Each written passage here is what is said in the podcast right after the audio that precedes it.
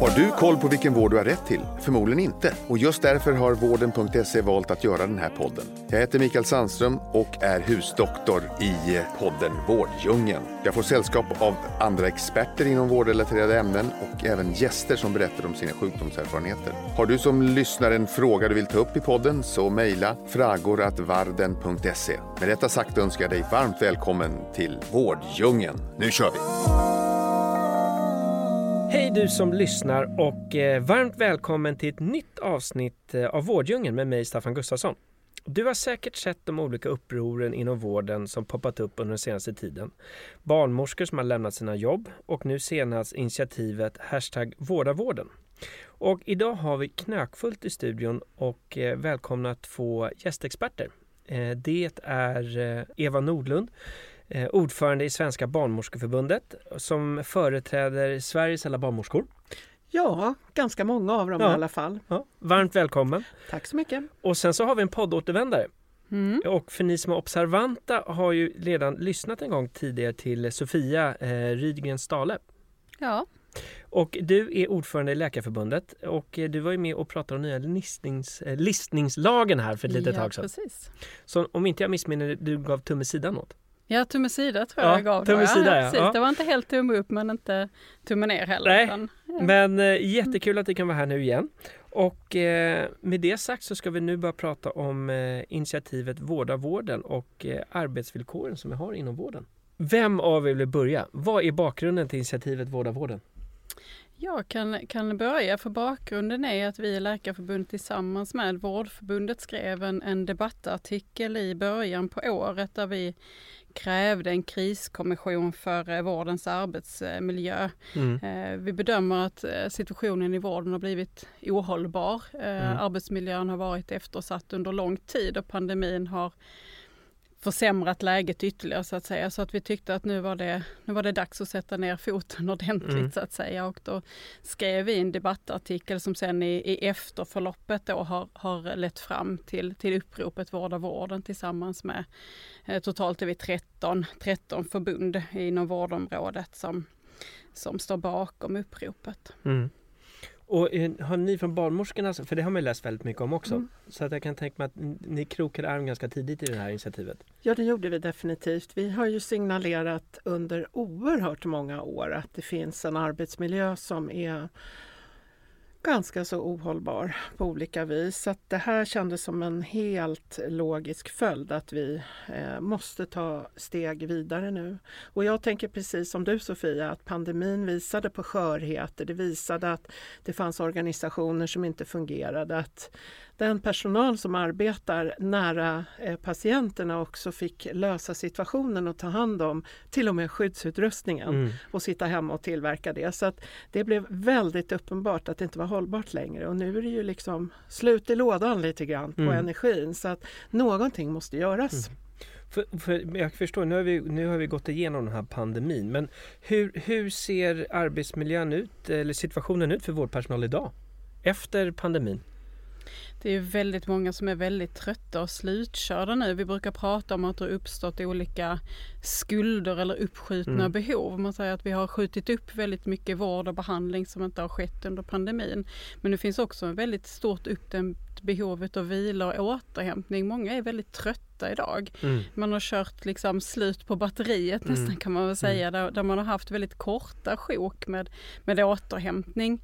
Eh, och det är någonting man måste åtgärda nu så att säga. Mm. För det är det som kommer att vara avgörande på sikt. Och orosmomentet eh, ligger ju i att, att eh, Många då på grund av kanske en dålig arbetsmiljö lämnar hälso och sjukvården. Eh, vi vet om att en fjärdedel ungefär säger att man överväger att lämna vården. Eh, har vi fått fram data i våra senaste undersökningar Mm. om arbetsmiljön. Men det finns ju också en rädsla och osäkerhet kring att, att, eh, att det kommer att bli vanligare med sjukskrivningar till Mm. exempel. Har ni börjat kunna se trender i det? För det ser vi med brist på återhämtning och utbrändhet och allting, det går ju Mm. hand i hand tyvärr.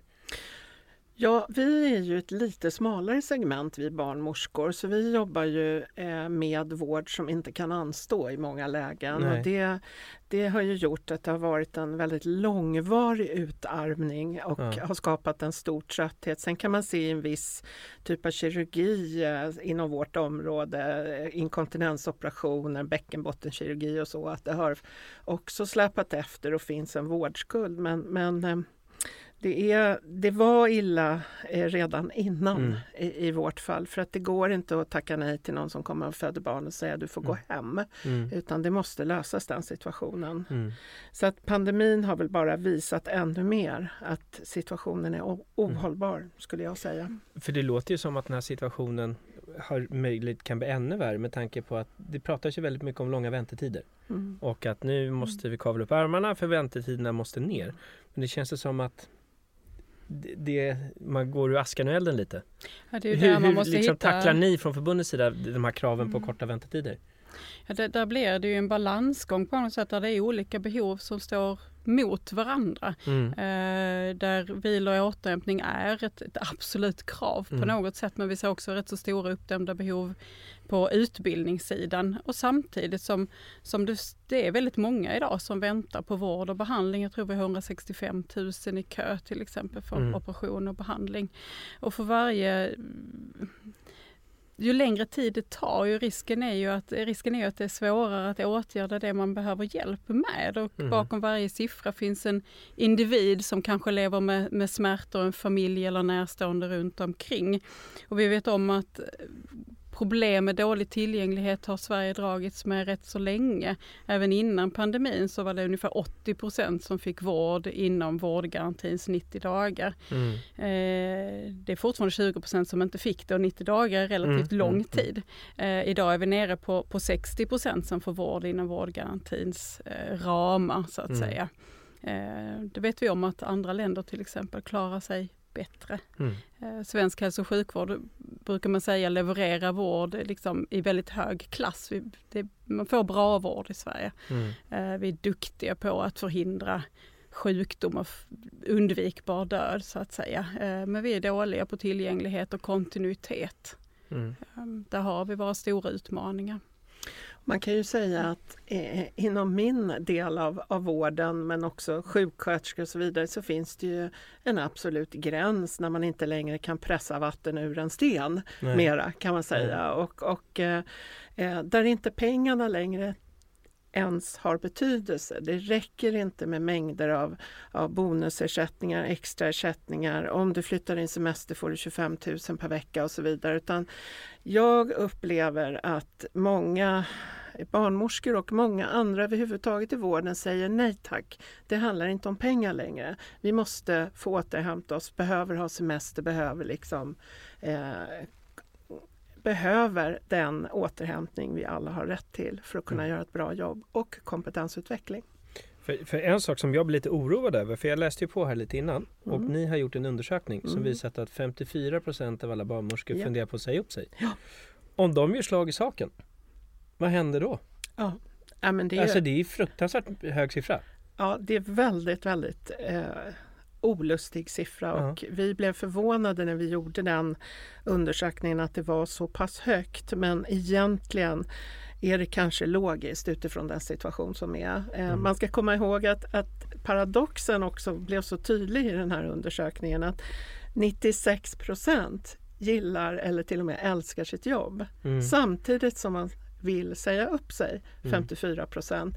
Det satte det liksom precis på pricken vad det handlar om. Att det handlar inte om att göra egentligen ett val som är schysst därför att man tycker om sitt jobb, man vill göra det vi gör men når det för långt och vi blir utnyttjade för långt och vänder och vrider på oss och pressar vatten ur en sten så kommer en gräns och jag mm. tror att den gränsen börjar närma sig nu och jag tror inte bara att det gäller barnmorskor, jag tror det Nej. gäller hela vården. Någonting måste göras. Känner du igen det från, från andra delar också?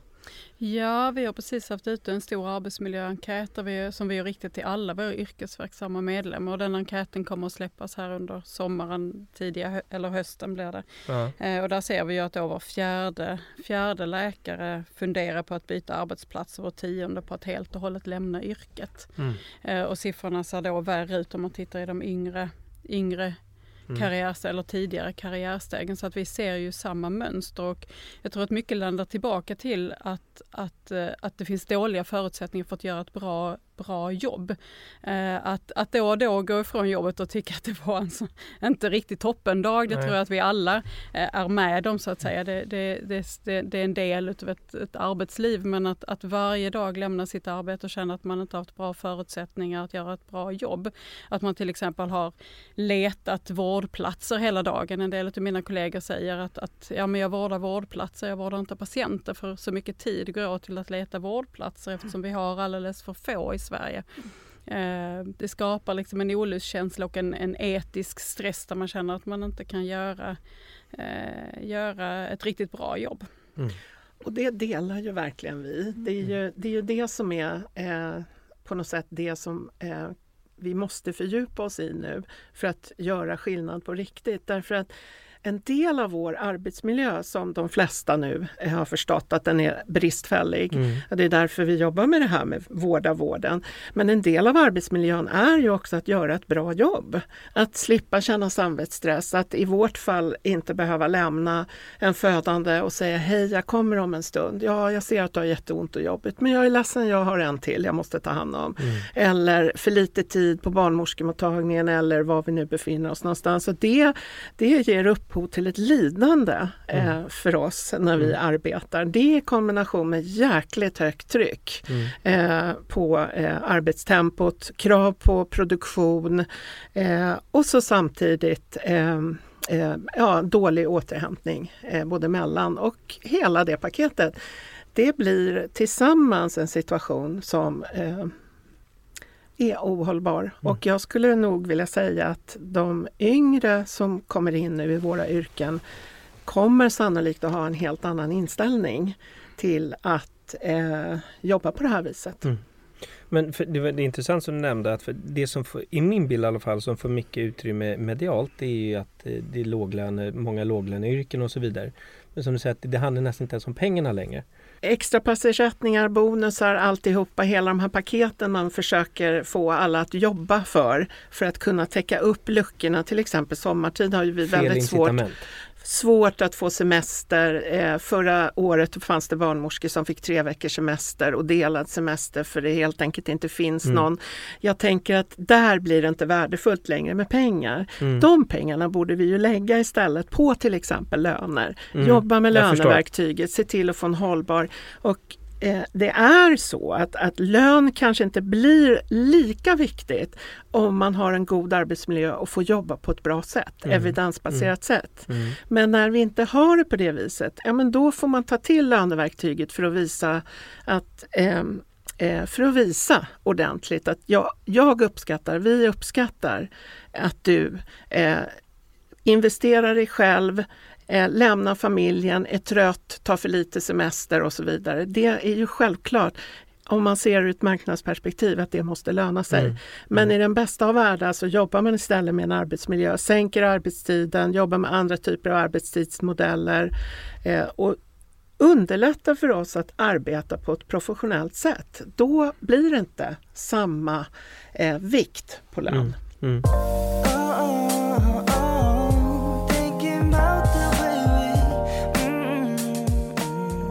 Och om jag förstår rätt, eller som du var inne på, du Sofia också, det var ju att det handlar ju om att tacka vårdpersonalen också, mm. det här med uppskattningen. Hur upplever läkarna sin situation? Ja, vi kan väl säga att vi har väl både uppfattat eh, uppskattning och inte så att säga. Det, ja. det finns ju en enorm uppskattning från, från samhället i stort och från, från patienter så att säga. Men vi uppfattar fortfarande att, att från, från arbetsgivarsidan att man inte riktigt har kanske Eh, man har i alla fall inte tackat med bättre villkor och bättre arbetsmiljö om jag uttrycker mig, mm. mig så.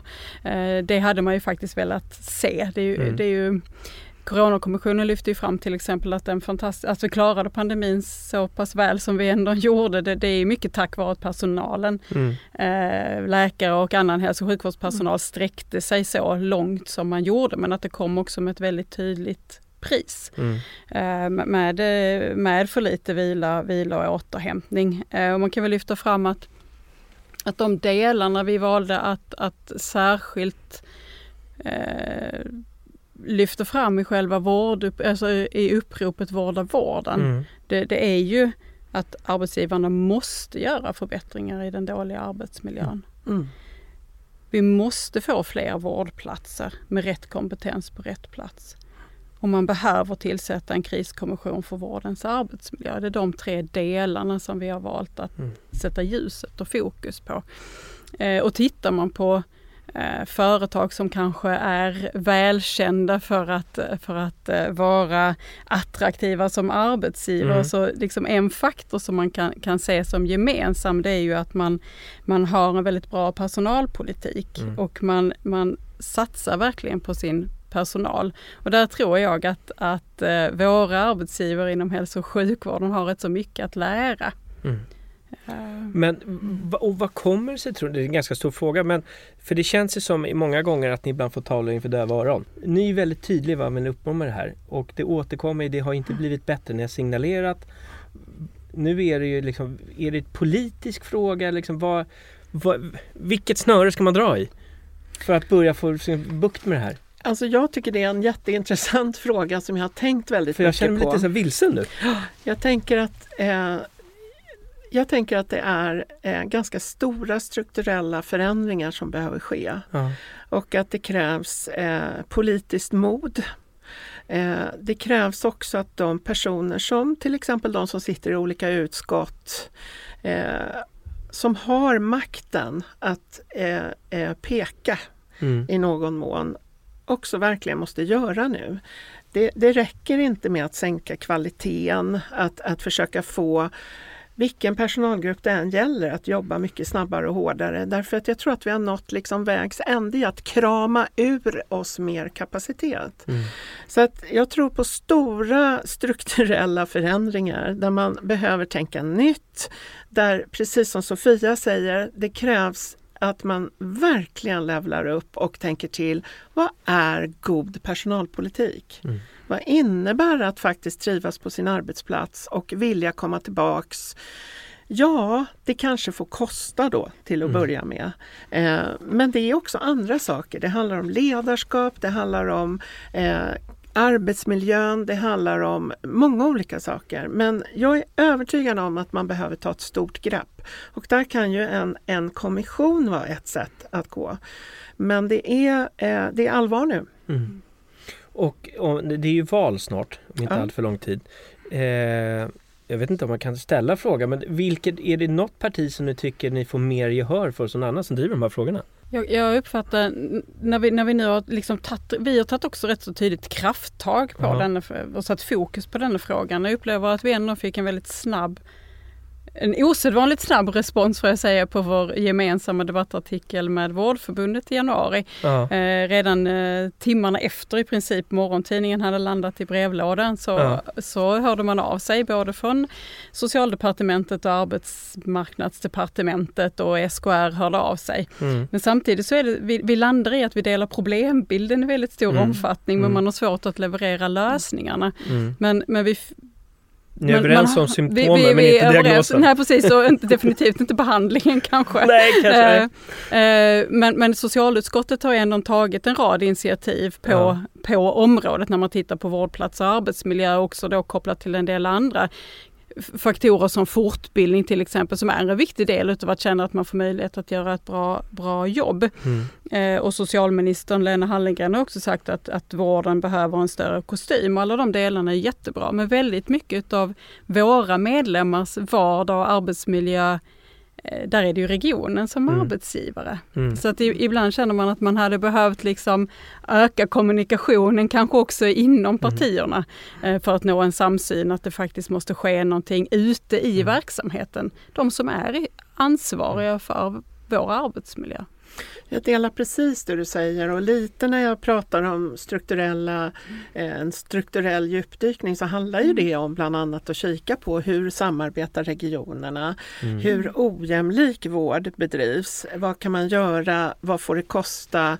Eh, så som det ser ut idag så kan det se väldigt, väldigt olika ut så att eh, det är klart en viss tveksamhet till mm. att vi har så många regioner som, som sköter sin egen låda.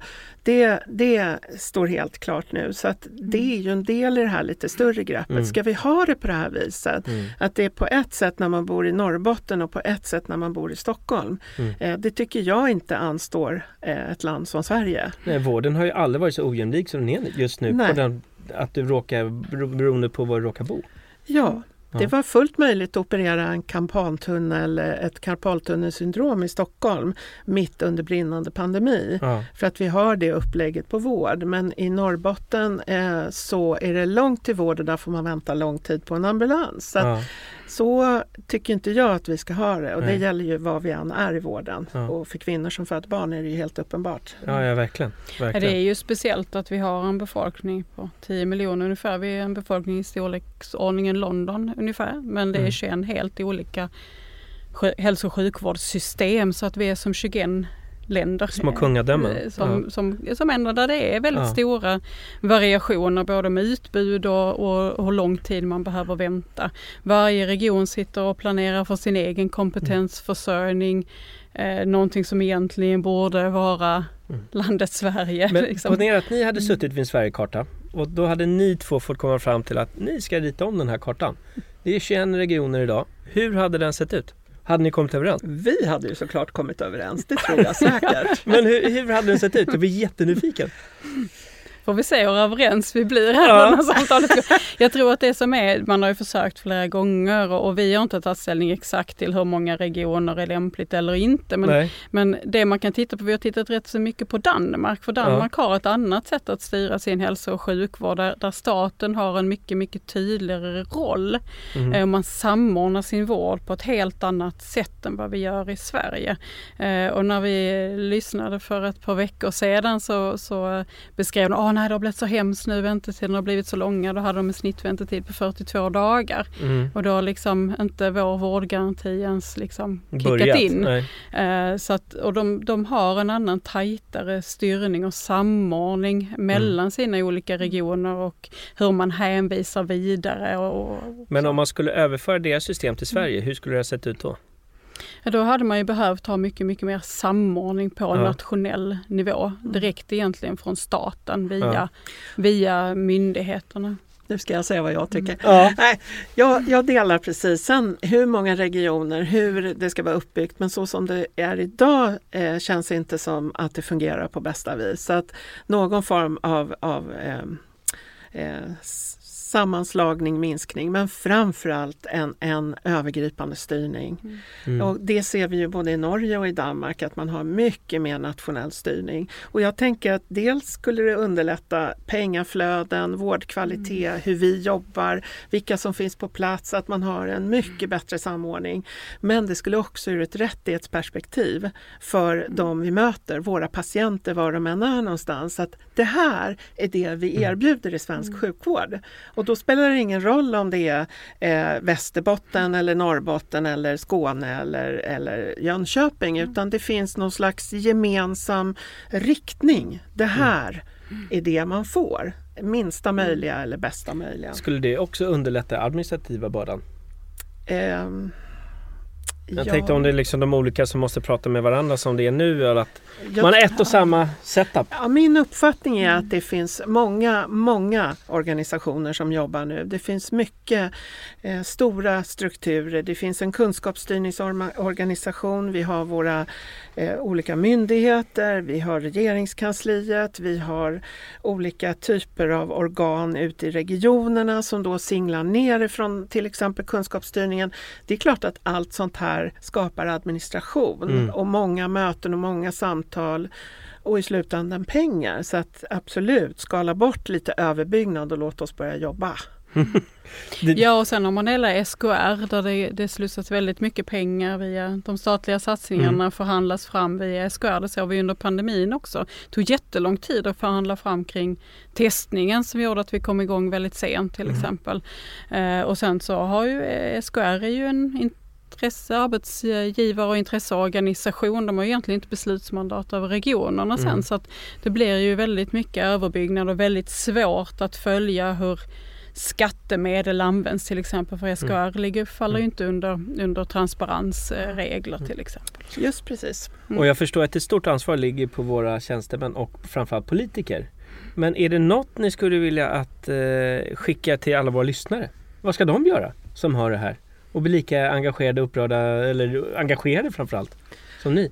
Jag tycker man aldrig någonsin ska sluta att ställa krav. Nej. Inte ge upp, använda dem. Fråga efter de organ som trots allt finns där man kan få hjälp att hitta i vårddjungeln ja. och få, få eh, liksom bästa tänkbara vård. Eh, det är ju nummer ett. Sen handlar det ju naturligtvis om att fundera på vilka politiker, vilka erbjuder och mm. eh, tar den här situationen på allvar. Mm. Jag ska haka på Eva där lite grann. Att jag tycker faktiskt att man kan ställa krav på de regionpolitiker man väljer som är ansvariga för, för hälso och sjukvården. Så att de prioriterar reformer som faktiskt kan, kan göra skillnad. Och det handlar ju fler vårdplatser till exempel, bättre styrning utav vården. Eh, men också fast läkare, listning på läkare som mm. vi pratade mm. om vid sista tillfället. Men sen tycker jag också ett litet medskick är att jag tycker att de faktiskt kan gå in och skriva på vårt upprop eh, mm. som heter då Vårda vården och det är med Å trots allt. Vårda vården, Vårda vården ja. med, med Å. Mm. Vi får ta och lägga ut mm. det någonstans hos oss också, eller hur Stefan? Mm. Nej men det är väl jätteviktigt. Vi vill gärna känna att vi har eh, folkets stöd i den här frågan mm. och inte bara applåder och sådana saker utan nu, nu behöver vi hjälpas åt mm. för att komma vidare i den här situationen. Och gränsen då, är nådd och den vill man inte passera? Jag vill inte passera nej, våran gräns, nej. nej. Eh, och med det sagt ett jättestort tack till både Sofia och eh, Eva för att ni ville komma och gästa. Och för att ni driver de här viktiga frågorna och eh, vill komma hit och prata om dem också. Tack så tack. mycket. Mm. Och stort tack eh, till dig som lyssnar eh, för din tid. Och eh, nästa vecka är det faktiskt så att det är sista avsnittet innan semestern. Och då blir det ett litet uppehåll för Vårdjungeln. Och då ska vi prata med Dr. Mikael om varför vi alltid blir sjuka lagom till semestern. Känner ni igen det? Ja. Ja, dessvärre. Men då får ni lyssna nästa vecka. och ha det så bra tills dess. Hej då! Hej, tack. Hej.